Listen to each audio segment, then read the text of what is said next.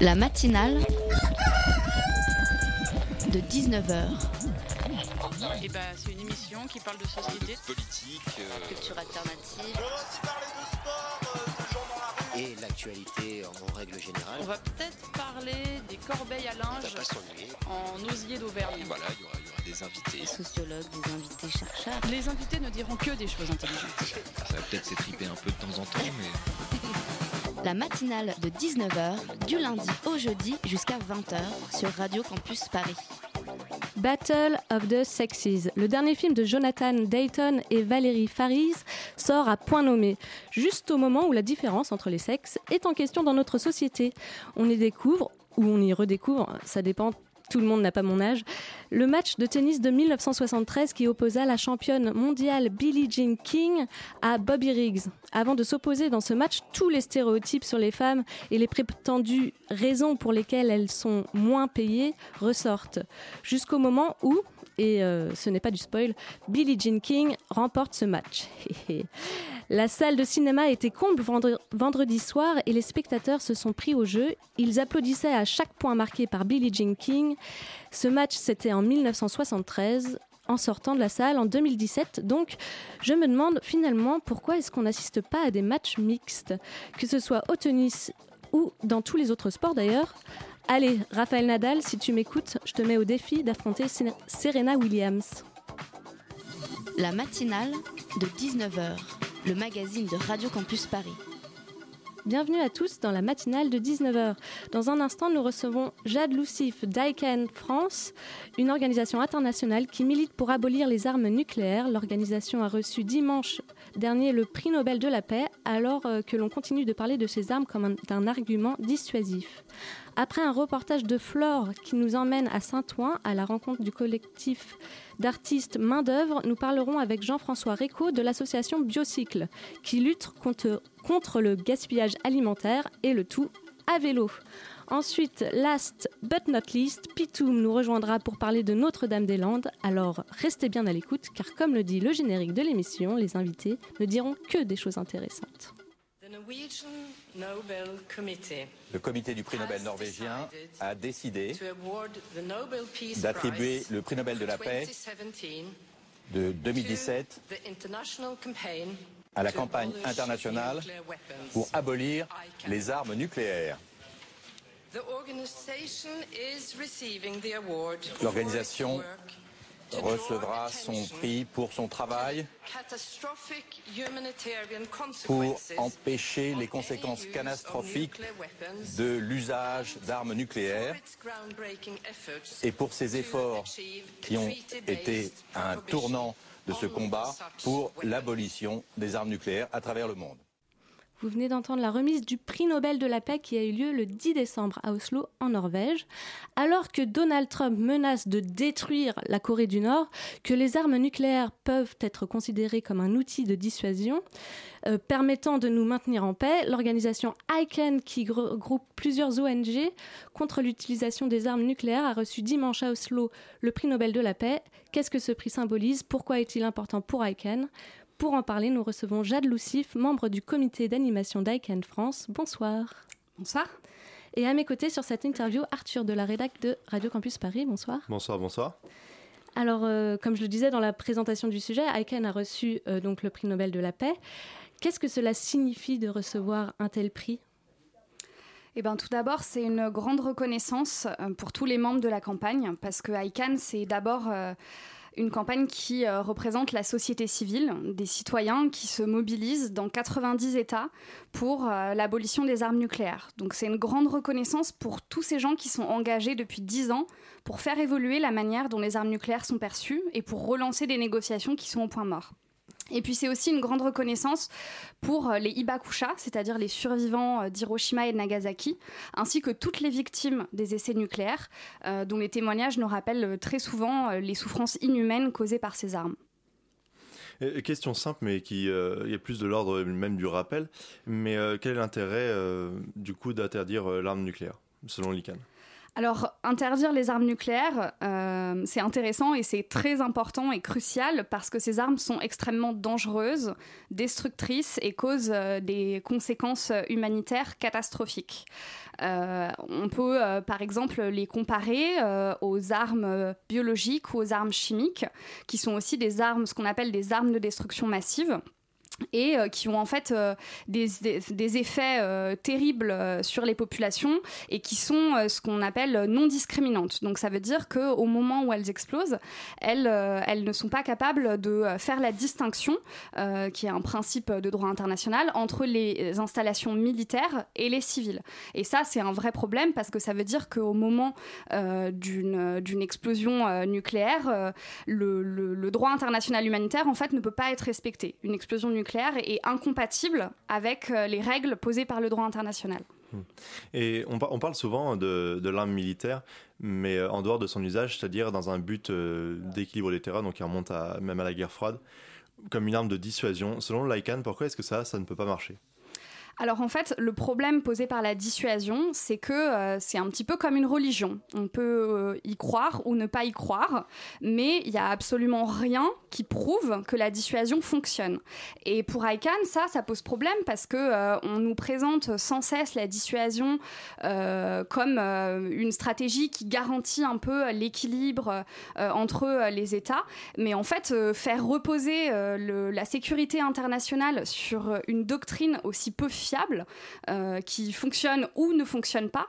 Ça, c'est un véritable problème pour ICAN et nous, on considère que euh, on peut pas s'appuyer sur un tel concept. Récemment, la question euh, de l'arme nucléaire s'est posée n- dans le conflit entre la Corée du Nord et les États-Unis. Sans l'arme nucléaire, quels auraient été euh, les arguments de ces deux pays ? Euh, alors, en fait, le, le, le, ce qu'il faut savoir, c'est que le, le, le traité d'interdiction nucléaire n'a pas euh, pour fonction de, ré- de remplacer, de se substituer à la diplomatie qui, elle, doit être capable de régler euh, le, les divergences entre la Corée du Nord et les États-Unis.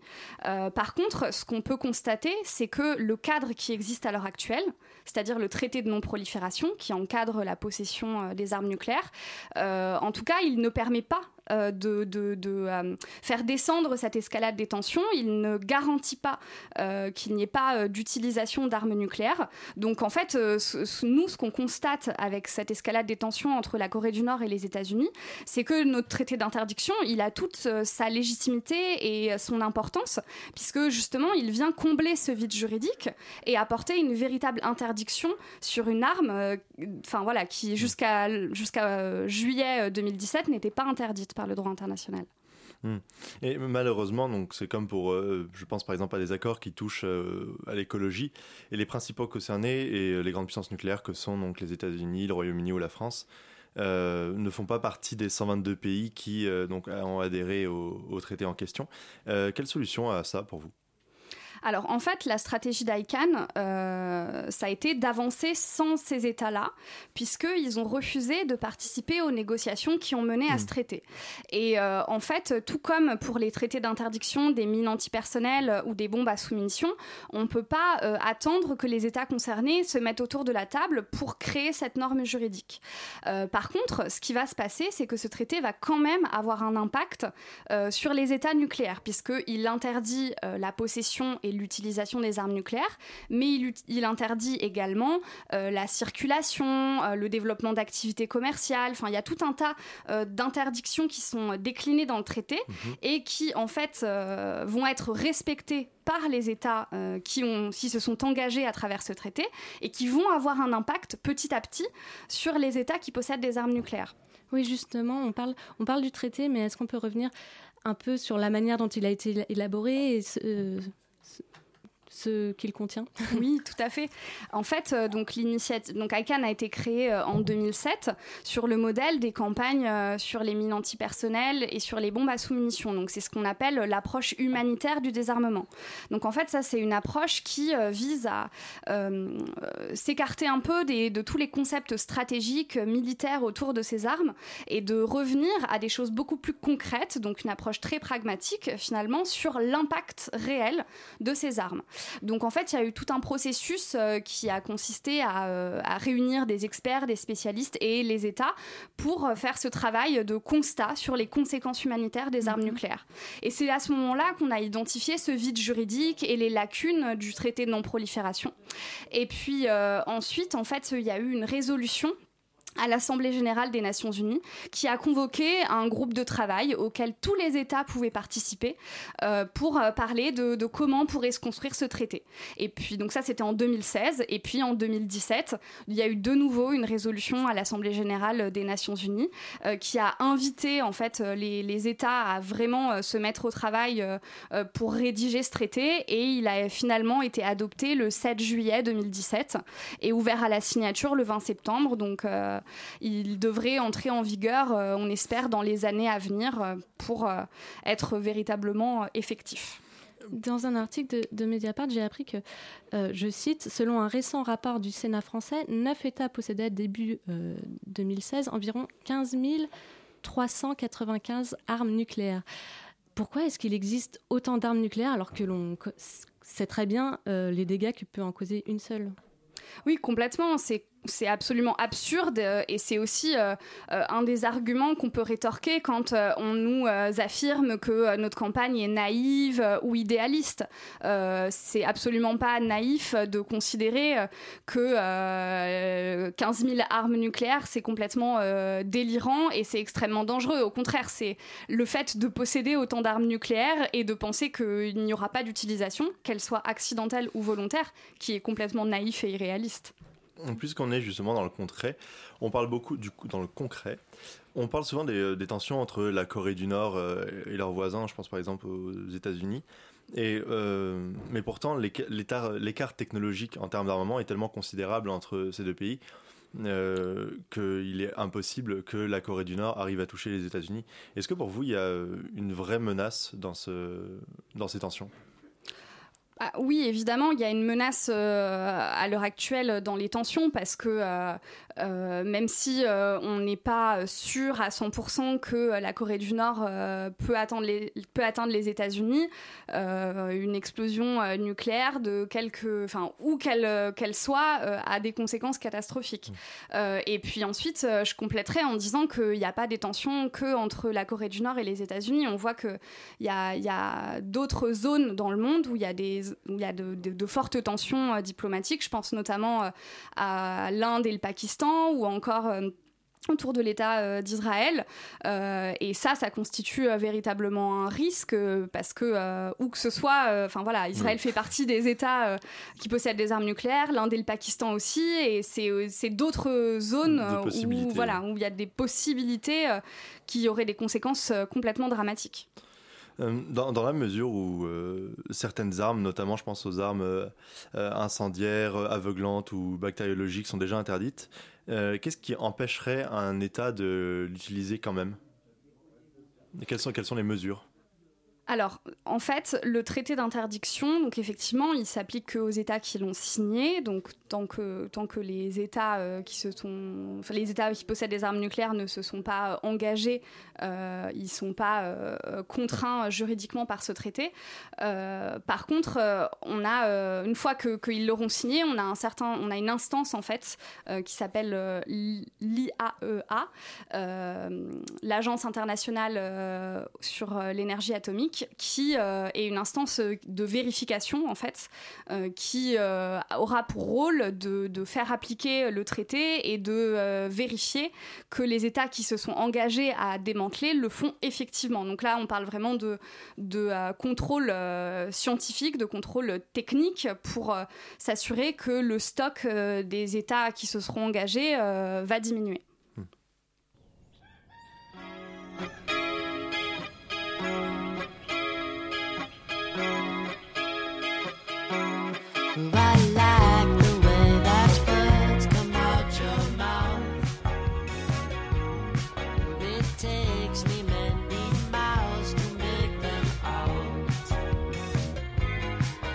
Strawberries, it's so good to be with you.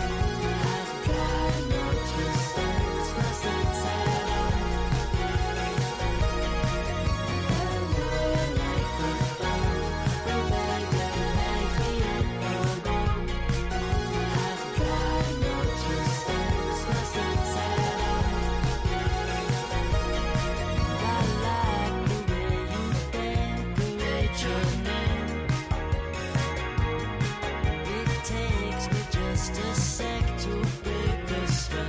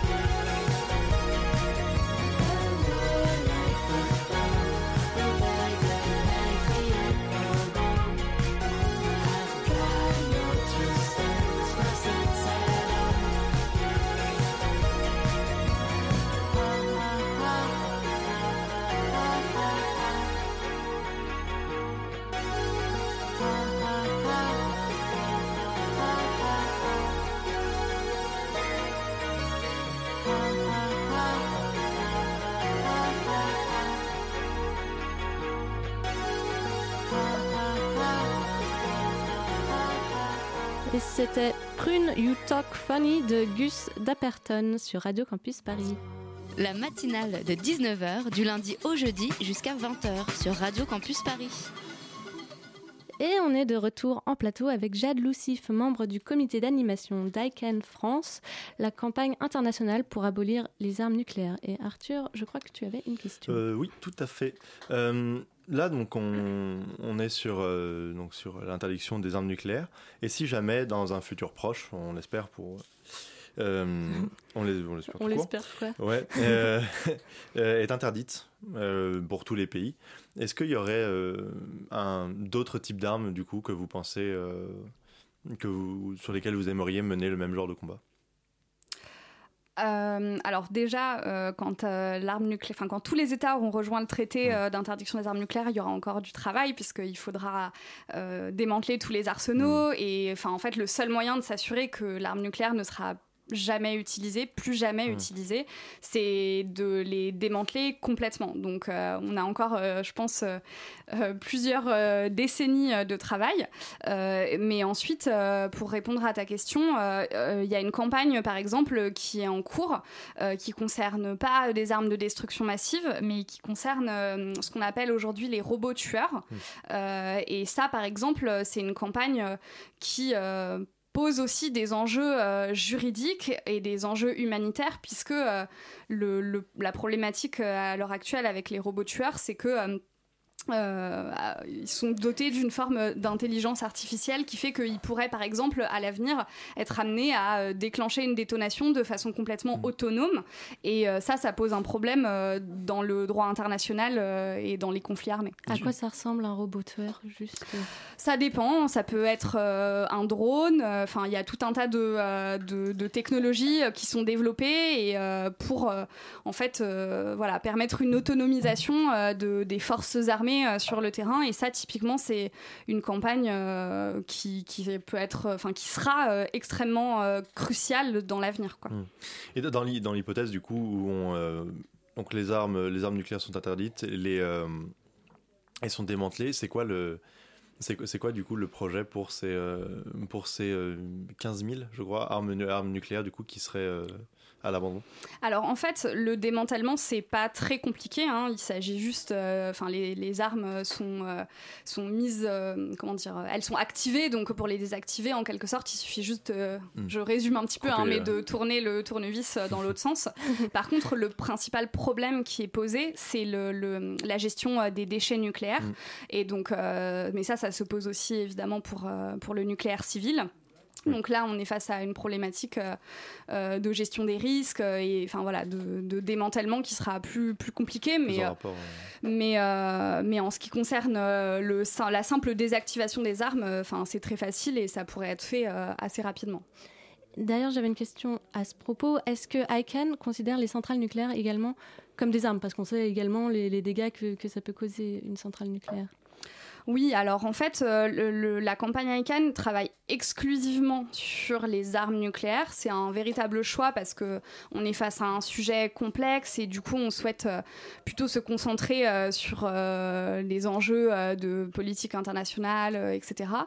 Euh, mais évidemment, il y a des liens euh, dans, dans la réflexion et on ne peut pas écarter complètement euh, la question du nucléaire civil quand on travaille sur le nucléaire militaire. Après, c'est plus en termes de, de, euh, de, d'action, en fait, de nos activités. activités sont vraiment tournées exclusivement sur euh, mmh. le nucléaire militaire. Euh, avant, la, euh, du coup, je reviens au traité et euh, par rapport à la position de la France. Euh, avant l'adoption du traité en juillet, donc euh, dernier par l'ONU, un cycle de cinq conférences avait été organisé et aucun représentant euh, français n'y a assisté. Euh, La France ne souhaite pas entendre parler de, de désarmement nucléaire ou... En fait, il y a une vraie contradiction dans le discours de la France. C'est-à-dire que euh, la France, comme les autres États nucléaires, euh, affirme être pleinement engagée pour le désarmement nucléaire, comme elle s'est engagée à le faire dans le traité de non-prolifération. Euh, donc ça, c'est le, c'est le discours euh, qui est, euh, qui est diffusé. Euh, par contre, euh, on voit que ce discours, il ne se vérifie pas dans les faits, puisque euh, cette opportunité créée par le traité et toutes les discussions qui ont eu lieu en amont, qui ont réuni euh, voilà, euh, une, cent vingt États, euh, on, c'était, c'est vraiment une opportunité. Ce traité, c'est la première fois qu'on a une véritable feuille de route vers le désarmement. Parce que les institutions qui s'occupent du, dé- du désarmement à l'heure actuelle, elles sont paralysées depuis plusieurs décennies. Et donc là, on a une, une vraie opportunité que, que sou- qui s'ouvre. Et c'est aussi ce, que, ce qu'a voulu reconnaître le comité Nobel en attribuant le prix à ICAN. Mm-hmm. Euh, et donc voilà, cette, cette contradiction dans le discours de la France entre un discours euh, très engagé en faveur du désarmement et euh, euh, finalement euh, des, des, des actes qui boycottent complètement cette opportunité créée par le traité, bah pour nous, c'est un véritable problème. Bah, engagés et en même temps, ils n'assistent pas aux conférences et ne s'intéressent ça. pas à la question. C'est ça, exactement. D'où la contradiction dans le discours. Si la France était véritablement engagée pour le désarmement nucléaire, euh, le, l'idéal serait qu'elle euh, se soit installée à la table des négociations multilatérales avec les autres États mmh. pour négocier ce traité. Oui, et justement, je... combien d'armes nucléaires est-ce que possède la France ? Je ne sais pas si on connaît ces chiffres. Environ trois cents. trois cents. Environ trois cents armes nucléaires, ce qui est euh, largement suffisant pour détruire la planète, puisque euh, à l'heure actuelle, les armes nucléaires euh, qu'on possède sont bien plus euh, puissantes que celles qui ont explosé, euh, par exemple, à Hiroshima. Euh, et puis, euh, le, le, l'autre problème, c'est que euh, normalement, euh, le traité de non-prolifération euh, engage les États à ne pas effectuer euh, de modernisation de ces armes. Et en fait, sous couvert euh, de maintien euh, de l'arsenal nucléaire français, on a quand même des pratiques Euh, qui consiste à moderniser, donc c'est-à-dire à rendre encore plus puissantes ces armes qui sont déjà euh, très destructrices. Euh, sur un sujet un peu plus euh, un peu plus personnel, si on peut dire, est-ce que vous pouvez nous en dire un peu plus sur euh, le militantisme, l'histoire du mouvement, euh, comment est-ce que vous avez réussi à vous faire connaître, à rassembler les O N G, à prendre de l'ampleur comme ça ? Bah, déjà, ce qu'il faut savoir, c'est que le mouvement contre les armes nucléaires, c'est pas un mouvement qui est nouveau. Enfin, c'est un mouvement qui a été euh, très puissant euh, pendant la guerre froide, euh, qui a rassemblé beaucoup de gens. Mais c'est vrai que dans notre génération, enfin euh, moi, je suis née au début des années quatre-vingt-dix, mmh. et euh, on, donc la guerre froide euh, était terminée, et euh, du coup, on a un peu l'impression que c'est une arme euh, qui n'existe pas, qui est digne d'un, d'un scénario de science-fiction. Enfin, c'est quelque chose qu'on voit dans les livres d'histoire, mais on a pas concrètement cette menace au quotidien qui pèse sur nos épaules. Et du coup, c'est vrai qu'il y a peu de gens qui s'intéressent à l'arme nucléaire. Et moi-même, d'ailleurs, quand j'ai rejoint ICAN, j'étais pas plus concernée que ça par le sujet. Mmh. Ce qui m'intéressait, c'était voilà, cette approche de la sécurité humaine euh, qui, euh, qui est au cœur euh, de, de, de l'approche de la campagne. C'était euh, les, les relations internationales. Et puis, c'était la curiosité, en fait, finalement, de voir que ben, le concept de dissuasion, que j'avais appris euh, par cœur quasiment pendant mes études, comme beaucoup de, de jeunes euh, français, et ben, en fin de compte, ils pouvaient être remis en question, ils pouvaient être, être réfléchis, être questionnés, et, euh, et finalement, c'est euh, un petit peu cette réflexion-là qui m'a amenée à, euh, à m'intéresser euh, plus précisément à, au travail d'ICAN. Après, pour le, le développement du mouvement, euh, en fait, il y a vraiment une, une différence très forte entre euh, enfin, le, le, le prestige et euh, le, l'engagement très fort au niveau international. Et en France, finalement, on voit qu'on est encore une campagne Euh, qui, euh, qui a du mal à engager. Enfin, on sent que les, les citoyens ne sont pas forcément concernés par la question de l'arme nucléaire. On a vu euh, pendant la campagne euh, présidentielle en deux mille dix-sept que euh, la, les candidats avaient quasiment tous euh, une, une, pos- une position euh, pro-dissuasion. Donc euh, voilà, on, en fait, nous, en, en, on va dire qu'en France, euh, le, le prix Nobel, c'est vraiment un, un tremplin. C'est euh, une, une opportunité qui, euh, qui s'ouvre pour notre campagne, pour euh, ouvrir le débat en fait, pour euh, informer les citoyens du mieux qu'on peut et faire de l'éducation au désarmement pour expliquer notre démarche, quoi. Justement, c'était ma, ma dernière question. Donc ce prix Nobel de la paix, euh, pour vous c'est euh, pas l'aboutissement du travail seulement, mais ce serait euh, plus un outil, euh, une forme de légitimité pour œuvrer pour la paix euh, dans la suite? Complètement. C'est, c'est tout à fait un, un tremplin, c'est une nouvelle opportunité, c'est une reconnaissance. Enfin, on nous accorde, euh, on va dire, plus de légitimité, euh, même si euh, on en avait avant. Mais c'est vrai que le prix Nobel, c'est un prix qui est, qui est certes controversé, mais euh, aussi très prestigieux et, euh, et qui reconnaît voilà, le travail euh, et l'approche qui est promue par ICAN. Et donc, on a bien l'intention euh, de s'en servir pour continuer euh, notre travail, promouvoir le traité, euh, informer un Un maximum les citoyens et inviter surtout la France à se mettre au travail et euh, à s'engager véritablement pour le désarmement nucléaire. Merci euh, Jade Loucif euh, d'être venue nous parler de votre organisation ICAN euh, France euh, qui mène donc une campagne à l'international pour abolir les armes nucléaires et qui s'est vu remettre le prix Nobel de la paix dimanche dernier. Merci.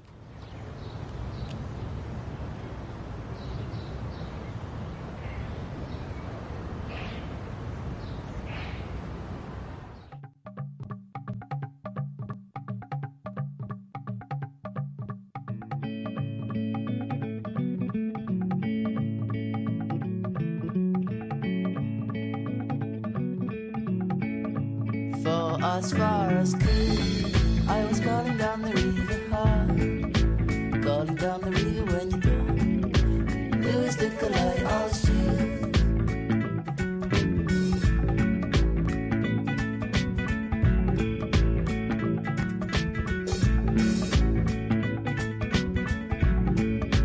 I've known you for far too long, I knew you far too soon.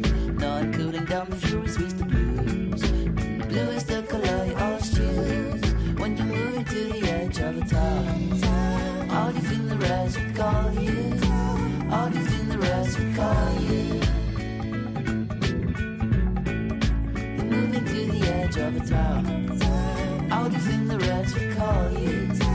All you feel the rest would call you.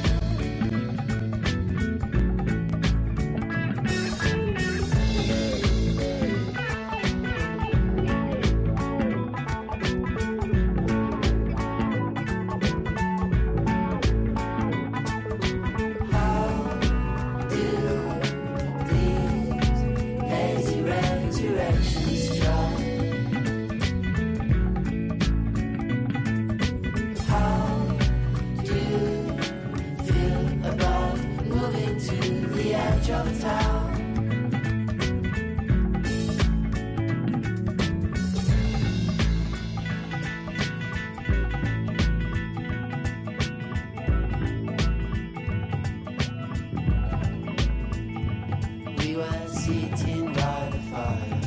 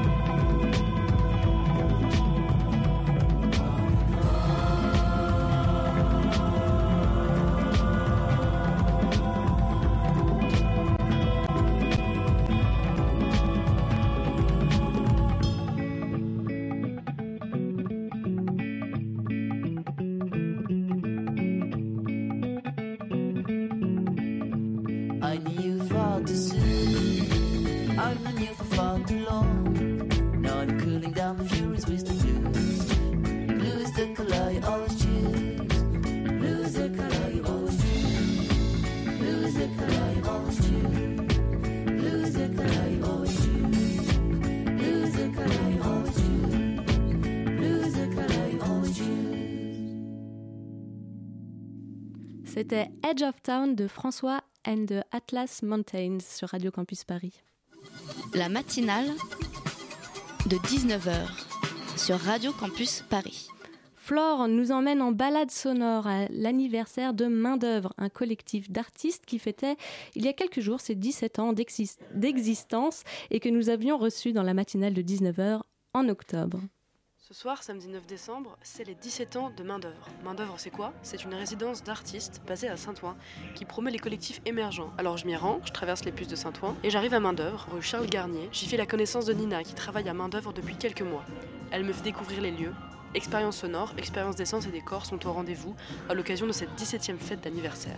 Salut, moi c'est Nina, je suis en service civique à Mains d'Œuvres. Ce soir en fait les dix-sept ans de Mains d'Œuvres, euh, du coup grosse fête où euh, on met en avant le travail des résidents qui font partie des, des pôles différents de Mains d'Œuvres, donc art visuel, spectacle vivant, art numérique, euh, musique et voilà. Alors je viens d'entrer dans ce qui a l'air d'être la première salle, alors elle est assez sombre, le sol et les murs sont tout noirs. Euh, au fond de la salle il y a un bar, à mes pieds il y a un, il y a un chemin fléché tracé sur le sol avec du scotch blanc et il y a un homme au centre de la salle qui, qui est en train de déclamer un texte vraiment super bizarre, je comprends pas tout à ce qu'il raconte. On va essayer d'aller voir quelqu'un pour, pour lui demander ce qui se passe. Alors en fait ici, euh, c'est vraiment un espace qui est dédié à, à la performance et, à, et voilà, il se passe plein de trucs très différents. C'est le premier endroit où le public arrive et du coup il va être confronté à énormément d'artistes qui font des choses très différentes. Donc là on est en train d'assister à un, théâ- à un théâtre forum euh, de, euh, de Raskar Kapak. Ok, alors là je vois qu'il y a une autre salle sur la droite, on va y aller. Il y a des tapis de gym étalés dans toute la salle de toutes les couleurs. Il y a un canapé en forme de grosse bouche, euh, des nuages en coton, des guirlandes, il y a de la tulle au plafond et c'est vraiment une grande salle toute décorée. Ah, il y a un D J set, on va essayer de savoir euh, ce qui se prépare. On fait du yoga, plutôt du yoga dynamique, du yoga vinyasa, sur de la musique électro. J'ai deux D J qui vont, euh, qui vont m'animer euh, cette session de yoga. Et en fait, euh, les D J euh, adaptent en fait la musique en fonction euh, du tempo de la, du cours de yoga. J'ai l'impression que je te reconnais, tu ne serais pas un membre des Naive New Beaters par hasard ? C'est exact. Mais qu'est-ce que tu fais là ? Eh ben je joue tout à l'heure à vingt heures cinquante, oh, parce qu'on est résident ici, à Mains d'Œuvres. Ça fait combien de temps ? Ça fait euh, quatre cinq ans. Et ça se passe comment ? Ah, c'est très cool. Ok. Et voilà, donc du coup on fait un peu concert pour eux. La machine qui est derrière moi, là, c'est euh, une machine pour euh, tricoter en fonction du son, si j'ai bien compris. Cette machine-là, elle est faite pour tricoter. Donc après, les images, on peut les générer à partir de sons, à partir de capteurs. On bidouille de l'électronique, on fait un peu de code, de programmation. Sauf qu'en fait, on a la particularité de mêler ça avec du textile. Ok, donc là, je vais rencontrer un des collectifs de Mains d'Œuvres qui s'appelle Acidiacea, pour qu'ils me parlent un peu de leur travail ici. Le code génétique d'Acidiacea, c'est une portée recherche, une portée de création artistique et une portée qui est celle de, de la médiation avec les publics. On a voulu interroger la perception du son dans son environnement en mettant en place des dispositifs interactifs, beaucoup liés au sonore, et puis au fur et à mesure, il y a vraiment une dimension plus visuelle qui est arrivée. Exactement. Et essayer d'amener les gens sur une prise de conscience de son rapport au sonore, son rapport au monde sonore et comment est-ce que ça s'aménage à la fois dans nos quotidiens et puis dans bah, tous les espaces qu'on traverse, euh, nous, euh, au travers de différentes programmations, quoi. En fait, il y a un quatuor de base mm. qui se forme. On vient tous de l'école des hautes études en sciences sociales de Paris. Ah bah oui. Puis après, du coup, on a rencontré des ingénieurs du son et là-dedans, on décide de, de s'allier. Et là, ce soir, qu'est-ce que vous nous avez préparé, du coup ? C'est une scénographie. En gros, on est vraiment dans un système de collaboration avec d'autres artistes et on essaye, on, on essaye d'écrire des lieux, d'écrire des parcours dans les, les lieux, d'écrire des ambiances qui vont habiter l'espace. On essaye de guider le public dans des manières d'habiter avec son corps, avec sa perception, avec son attention. Voilà, c'est tout un petit programme pour redéfinir des lieux artistiques en fait et nous on essaye de, d'être assez souple pour euh, jongler entre scénographie et installation. Et voilà, la soirée se termine pour moi et il ne me reste plus qu'à souhaiter à Mains d'Œuvres un très joyeux anniversaire. Et on rappelle à ceux qui aimeraient découvrir par eux-mêmes le lieu que Mains d'Œuvres organise régulièrement soirées et événements qui n'attendent que vous. Par ailleurs, il y a d'autres événements sur lesquels Radio Campus Paris souhaite attirer votre attention. Ce week-end, le Point Éphémère organise un marché des créateurs où vous pourrez trouver quelques petits cadeaux sympas. Enfin, si jamais vous n'avez pas toujours pas trouvé de quoi, quoi offrir à votre tante, euh, voilà, ça, ça peut vous donner des idées. Hey, et euh, vous vous souvenez de Jackie Banana ? On avait organisé avec eux notre bal de rentrée à Radio Campus Paris. Lundi et mardi prochain, ils organisent un festival, Skip the School, et ce sera au Supersonic, près de Bastille. Voilà, maintenant votre agenda est bien fourni, de rien. La matinale de dix-neuf heures. Il y a trop de personnes aujourd'hui qui ne mangent pas correctement, qui souffrent de la faim. En même temps, vous avez énormément de nourriture qui va être jetée alors qu'elle est encore bonne. On peut la manger. Biocycle, c'était ce rêve éveillé, un petit peu fou, de se dire qu'on pouvait résoudre ces difficultés et d'en faire une solution. Relayer le don alimentaire sur de la proximité. Pour la ville, on crée du lien social. On récupère des invendus sur les marchés et chez les professionnels de l'alimentation. On les achemine via des vélos triporteurs avec un caisson à l'arrière à d'autres associations donatrices qui aident les personnes en difficulté par le biais de l'alimentation. Biocycle, ça me permet d'être dans un écosystème de gens formidables qui croient en leurs idéaux et qui veulent changer le monde. On va commencer par une petite, à notre échelle, à Paris, dans Paris, on va pouvoir aider les gens mieux se nourrir. Chaque semaine, nous nous en livrons euh, entre vingt et trente kilos de fruits et légumes. On reçoit énormément de remerciements. Puis en échange, les familles reçoivent énormément de fruits et légumes. Vous venez d'entendre une petite présentation de l'association Biocycle. L'asso est implantée dans cinq arrondissements dans le sud de Paris et va collecter les invendus chez différents commerçants pour les redistribuer à des associations. Le tout à vélo. Pour en parler, nous recevons le fondateur de Biocycle, Jean-François Recco. Bonsoir. Bonsoir. Et à mes côtés, pour m'épauler sur cette interview, Elodie de la rédaction de Radio Campus Paris. Bonsoir, Elodie. Bonsoir. Alors, dans votre nom, Biocycle, euh, il y a le mot bio. Euh, vous travaillez uniquement avec des commerçants bio ? Unique, Uniquement, non, en fait. C'est vrai qu'on nous a beaucoup fait la, la remarque au, au démarrage. Mais comme le bio a tendance à se démocratiser et devenir davantage conventionnel, bio pour la vie. C'est-à-dire donner tout son sens en fait, à la vie et à la nourriture ah. notamment, et de faire en sorte que euh, ces produits qui allaient être jetés alors qu'ils sont encore bons, bah, euh, révéler en fait, toute leur part belle par l'alimentation solidaire. Vous faites la transmission entre donc, les magasins et les associations à vélo. Est-ce que vous pourriez nous expliquer le déroulement d'une collecte typique ? Totalement, et je peux même vous inviter à participer quand vous le souhaitez. On travaille en fait chaque semaine sur la base d'une demi-tonne collectée et de trois cents personnes aidées qui dépendent de l'aide alimentaire. Une collecte, c'est assez simple en fait. On est parti d'un, d'un double constat, d'un côté le trop, de l'autre le pas assez. On se rend auprès des magasins avec lesquels on a des conventions de partenariat. On prend en charge leurs invendus qui ont été mis de côté en format don et on les apporte en suivant, euh, une fois qu'on les a chargés sur le triporteur, auprès d'associations qui elles les réceptionnent et peuvent en faire bénéficier les personnes qu'elles accompagnent. Et c'est à quelle fréquence ces collectes ? C'est hebdomadaire, ça va être en fait trois, quatre, cinq fois, en fait ça va dépendre de, de la feuille de route qu'on va avoir sur la semaine. Vous indiquez sur votre site vouloir euh, fournir une alimentation équilibrée aux plus démunis. Alors, euh, est-ce que vous faites un tri dans les invendus, euh, dans les aliments que, que les magasins distribuent ? Enfin, qu'est-ce que ça veut dire euh, une alimentation é- équilibrée ? Alors, équilibrée, en fait, sur la base de l'aide alimentaire euh, classique, Euh, qui peut parfois, euh, voire de, souvent en fait, proposer de, de, des produits sur de la longue conservation. On va penser notamment aux conserves, boîtes de conserve, ou produits secs. Et donc les produits en fait de, de première fraîcheur, comme vont être les fruits et légumes, qui sont assez rares en fait dans l'alimentation, alors même qu'ils sont super vitaux et très riches nutritionnellement, euh, ce sont ces produits-là en fait qu'on va pouvoir fournir et apporter aux personnes dans le besoin. Vous travaillez en relation avec des magasins d'alimentation, certains appartenant à, à des grands groupes. Euh, concrètement, qu'ont-ils eux à gagner en fait à vous laisser leurs invendus ?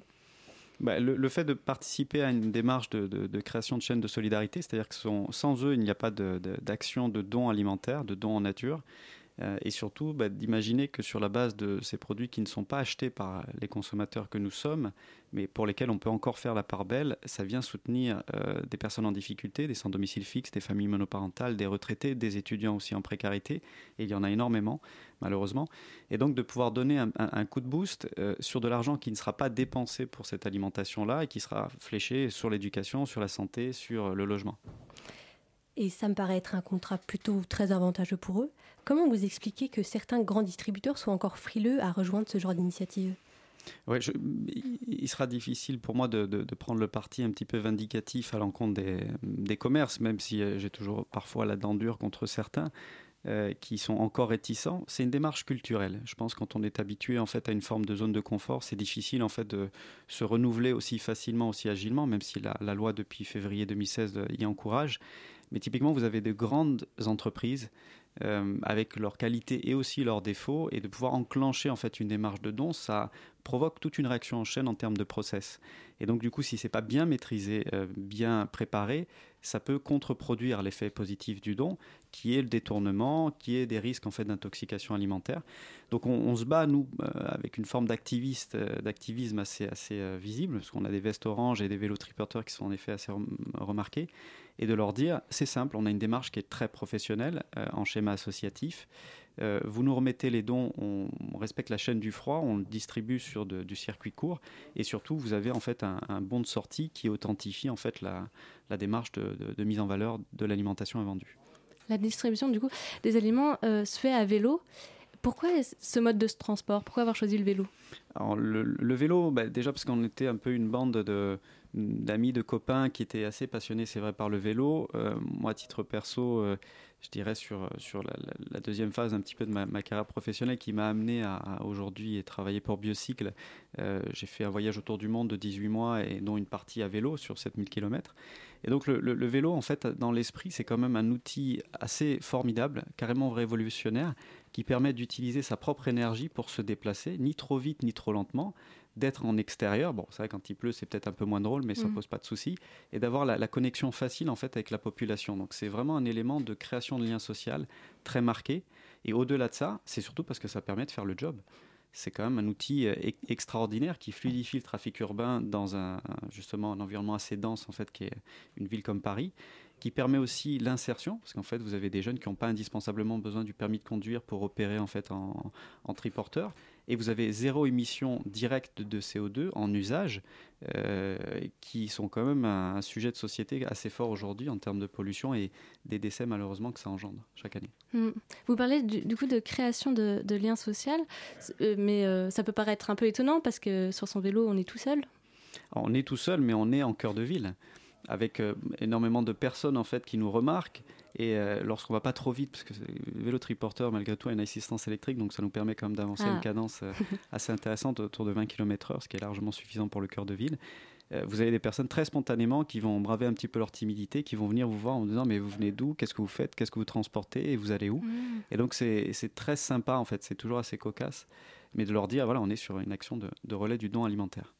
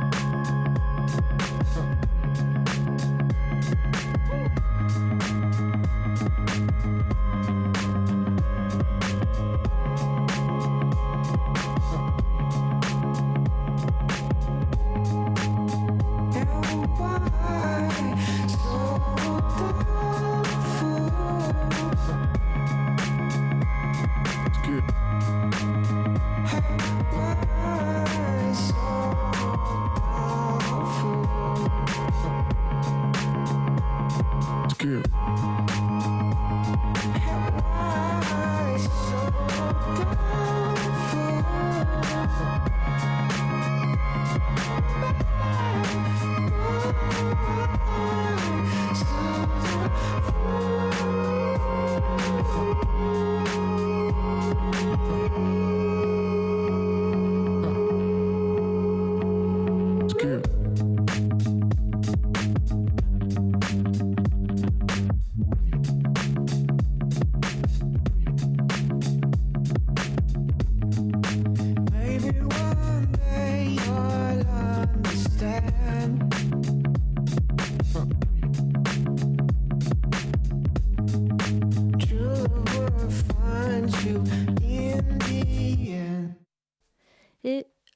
C'était Skip de Super Parka sur Radio Campus Paris.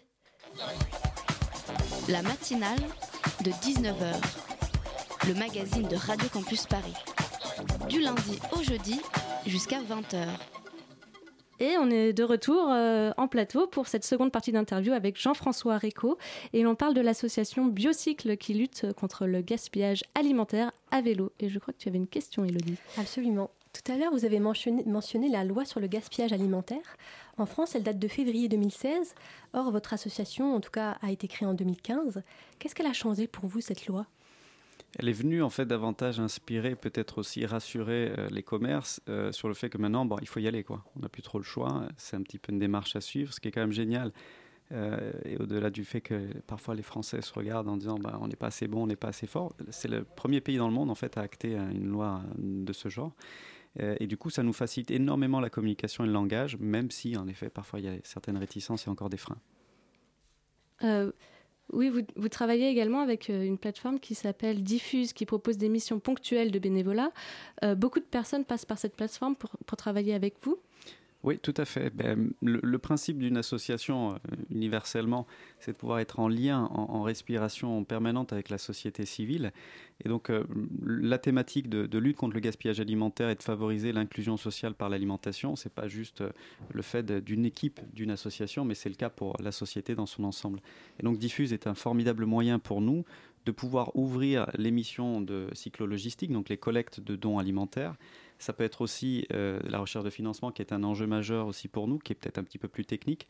Ça peut être sur des animations vélo-mixeurs, parce qu'on a développé en fait des outils qui permettent de sensibiliser le grand public. À date, c'est à peu près dix mille personnes dans l'île de France. Donc ce sont des vélos à la place du système dynamo-lumière. Quand vous pédalez, ça fait des, des fruits, euh, des, des jus frais ou des soupes fraîches à partir de fruits ou légumes moches. Euh, et typiquement, euh, cette dynamique diffuse aussi peut aller plus loin. Parce qu'on on ouvre, euh, maintenant ça fait un petit peu plus d'un an, des postes, euh, des missions en fait en volontariat, service civique, et aussi en stage, et spécifiquement d'ailleurs à partir de, de janvier. Mmh. Et euh, du coup, je reviens sur le, le, le vélo. Euh, pour les Allemands, il y a toute une procédure à respecter pour la chaîne du froid. Euh, à vélo, comment est-ce que vous parvenez à, à respecter cette procédure ? Avec beaucoup de rigueur et de professionnalisme. Et c'est peut-être le, le sens aussi de, de Biocycle, c'est qu'on est vraiment dans une démarche en fait de, d'association euh, d'intérêt général professionnel. Aujourd'hui, on dispose en fait d'outils que ce sont que ce soit en fait des, des bacs isothermes ou des housses isothermes avec plaques tectiques qui nous permettent de conserver en fait les denrées entre zéro et quatre degrés pour celles-ci euh, et les amener sur une échelle de une heure, deux heures euh, minimum, parce qu'on peut aller beaucoup plus loin en fait avec les, le matériel qu'on a, à destination sur un circuit court, parce qu'on est vraiment en très grande proximité. On collecte à l'échelle du quartier, donc euh, un virgule cinq kilomètre ou trois kilomètres en termes de redistribution entre le magasin et l'association. Justement, l'association Biocycle est actuellement présente dans cinq arrondissements de la capitale. Est-ce que vous avez un plan d'attaque pour euh, envahir le reste de la ville ? Alors, plutôt que, euh, je dirais, un plan d'attaque guerrier, non, on part d'un sentiment euh, d'amour. Ça peut paraître un petit peu angéliste et, et réducteur encore plus à notre époque, mais je pense qu'il faut partir d'un, d'une démarche qui est celle de s'aider soi-même, hors rapport confessionnel, euh, et donc d'essayer de convaincre les, les, les gens, en fait, euh, de manière très simple, euh, pas les poser en, en opposition, euh, mais plutôt d'essayer de co-construire avec, avec eux en fait les solutions qui sont celles d'aujourd'hui et qui seront encore celles, encore plus celles de demain. Euh, mais notre démarche, elle est de passer en fait non seulement du sud parisien sur le, le nord de Paris. On l'est déjà d'ailleurs, on est présent déjà dans le, dans le dix-septième et dans, dans le dix-huitième notamment. Mmh. On a une portée euh, régionale avec notamment les animations vélo mixeurs où c'est vrai qu'on touche énormément de personnes. Et l'idée, c'est de pouvoir changer d'échelle, c'est-à-dire d'aller reproduire ce que fait aujourd'hui Biocycle à l'échelle du quartier et de Paris, dans d'autres grandes villes pari- euh, françaises, euh, sur le même modèle en fait que Paris. Et euh, est-ce qu'il est possible de faire partie de votre association si on n'est pas un grand sportif ou euh, que l'on n'est pas très à l'aise avec le vélo à Paris ? je, je pense que c'est une question d'envie euh, plutôt que de capacité. Personnellement, je ne savais pas que j'allais euh, conduire cette activité à, à l'âge que j'ai aujourd'hui, à, à ma naissance. Donc euh, si on veut, on peut, on accompagne. Après, c'est des vélos trois roues, donc pour la perte d'équilibre, c'est, c'est vraiment galère. C'est, c'est, ce serait vraiment compliqué de perdre l'équilibre sur, sur un triporteur. Et euh, chacun, chacune est évidemment bienvenue, que ce soit sur les activités de relais ou, ou autres d'ailleurs. Merci Jean-François Recco d'être venu nous parler de votre association Biocycle qui lutte contre le gaspillage alimentaire à vélo. Euh, je crois que vous êtes toujours à l'affût de bénévoles pour différentes missions qui peuvent être ponctuelles. Si cela vous intéresse, vous pourrez retrouver toutes ces informations sur le site de radio campus paris point org. La matinale de dix-neuf heures du lundi au jeudi jusqu'à vingt heures sur Radio Campus Paris. Et Pitoum vient d'entrer dans les studios pour une chronique sur Notre-Dame-des-Landes, si je ne m'abuse. Oui, mais d'abord Anna, enfin, depuis le début de l'année, de la saison, pardon, j'attends ces retrouvailles à l'antenne qui, telle l'Arlésienne oui, ou un partenaire un peu trop frigide, ne semblait jamais vouloir venir. Mais ça y est, ça y est, je suis là, on peut commencer. Anna, Notre-Dame-des-Landes F M, Z A D du quatre-vingt-treize neuf pour zoneuse à diffuser, héroïne célèbre du conte La Décibelle et la Bête, hein, la Bête étant bien entendu François, l'animateur du lundi, nuisance sonore contre ton aisance en or. Auditrice zadiste, tu rimes avec cystite car tu démanges les génitoires des puissants, pour pas dire tu leur pètes les couilles, et ça fait bien plaisir. Nous sommes le jour de la Sainte-Lucie, hein, mais tout le monde s'en bat les steaks de soja puisqu'on est surtout le jour de la sortie du nouveau Star Wars, et ça, bah, ça c'est un événement mondial, même si en fait on s'en fout parce que Star Wars c'est aussi naze que le Seigneur des Anneaux, et que pendant ce temps, l'encadrement des loyers qui empêchait les proprios de nous raqueter vient de tomber à Paris comme à Lille, et que le gouvernement s'en fout autant que de la Sainte-Lucie. Bonjour. Mais nous sommes surtout aujourd'hui le jour de la sortie d'un rapport très attendu sur Notre-Dame-des-Landes, hein, ce projet maudit des gouvernements de ces dix dernières années depuis que Sarkozy en a fait un projet d'utilité publique en deux mille huit. Et pour bien comprendre l'importance de ce rapport, si toi aussi en vrai à chaque fois qu'on te dit Notre-Dame-des-Landes, tu te dis qu'il faut absolument que tu empruntes ce roman de Victor Hugo à la bibliothèque, voici un petit récapitulatif. Donc en soixante-trois, la Datar, qui n'est pas l'arrivée d'une course automobile pour millionnaires qui veulent écraser des Africains, mais la délégation interministérielle à l'aménagement du territoire et à l'attractivité régionale, décide de trouver un site pour un aéroport qui desservirait le Grand Ouest pour faire contrepoids à Paris. Or ça fait partie d'un plus grand projet hein, qui œuvre pour la, décentrali- la décentralisation pardon, et la création de métropoles un peu partout sur le territoire. Bref, pendant une dizaine d'années, on cherche où foutre ce truc, on trouve que Notre-Dame-des-Landes, c'est pas mal, en dix-neuf cent soixante-huit à peu près, mais début soixante-dix, il y a la crise pétrolière, des agriculteurs pas contents qui font que en fait, le projet est mis en pause pour une durée indéterminée. De toute façon, la décentralisation, c'est d'abord pour faire croire aux pignoufs de la campagne que ce ne sont, sont pas des peines-cul, mais ça ne trompe personne. En deux mille, trop content d'avoir survécu au bug de l'an deux mille, Lionel Jospin relance le truc, hein, parce qu'il se dit que ça sera cool un nouvel aéroport quand il sera président de la France. En septembre deux mille sept, le Grenelle de l'environnement, ce greenwashing du gouvernement Sarkozy, acte l'interdiction de toute nouvelle structure aéronautique sur le territoire pour protéger l'environnement. Et fin deux mille sept, le même gouvernement Sarkozy décide de valider la construction de l'aéroport de Notre-Dame-des-Landes, parce qu'il n'est pas une contradiction près. En deux mille huit, le projet est donc déclaré d'utilité publique, je le disais, s'ensuit deux années d'appel d'offres hein, pour un partenariat public-privé dont Vinci sortira vainqueur. Alors je te laisse, auditrice, aller écouter ma chronique sur les P P P pour voir à quel moment on se fait couillonner dans l'histoire. Bon là ça commence à fighter, la Z A D se monte, donc il y a des manifs, des gens qui gueulent, qui occupent le terrain, qui squattent, bref, c'est le bordel. Pour apaiser tout le monde, en deux mille douze, on lance une consultation publique et on arrête d'expulser, d'expulser pardon, les squatteurs pour essayer de dialoguer. C'était l'époque Jean-Marc Ayrault. En deux mille quinze, le gouvernement emmerde ces putains d'écolos et reprend les opérations d'expulsion et donne le feu vert aux travaux. C'était l'époque de Valls. Mais en vrai, c'est toujours la merde et on sait pas quoi faire. Même si légalement, bon bah ça continue d'avancer. Et puis, Macron est élu. Et un nouveau gouvernement reprend le bébé en disant lui aussi qu'il va régler le problème, hein, comme euh, tous les autres avant. Le premier juin, le gouvernement nomme deux médiateurs pour trouver une solution au dossier, et on a, enfin, la réponse. La réponse, euh, bah, la réponse molle.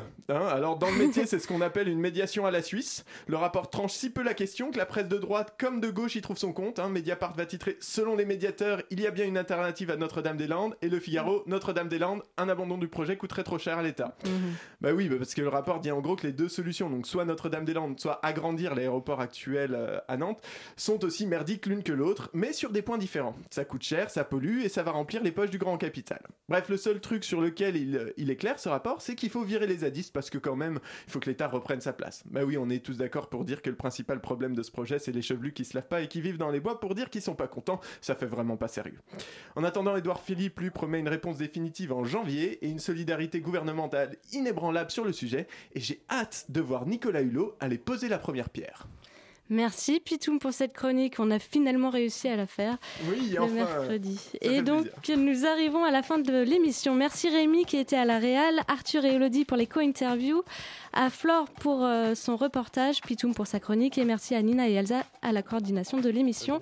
D'ici une heure, grâce à Elodie, vous pourrez retrouver l'émission en podcast sur le site internet radio campus paris point org. La matinale de dix-neuf heures revient demain, mais tout de suite c'est Extérieure Nuit, l'émission cinéma de Radio Campus Paris. Salut Stéphane. Salut, salut la matinale, comment ça va ? Ça va, alors de quoi vous, bah, vous allez nous parler ? On parle de Star Wars parce que surprise, il sort aujourd'hui. Non, c'est vrai, je savais pas. Il n'y a pas eu de pub en fait. Mais il y a aussi des énormes, des énormes films qui sortent en même temps. Il y a Le Crime de Laurent Express de Kenneth Branagh adapté d'Agatha Christie. Ah oui. On va parler des Gardiennes de Xavier Beauvois qui était sorti la semaine dernière et on parle surtout du P I F, le Paris International Fantastic Film Festival, pour lequel on a eu la chance d'interviewer Coralie Farja qui a réalisé Revenge. Et euh, Justin Benson et Aaron Moorhead qui ont réalisé The Endless, une compétition de euh, cinq jours qui était incroyable et dont on vous parle pendant une demi-heure dans Extérieur Nuit. Trop cool.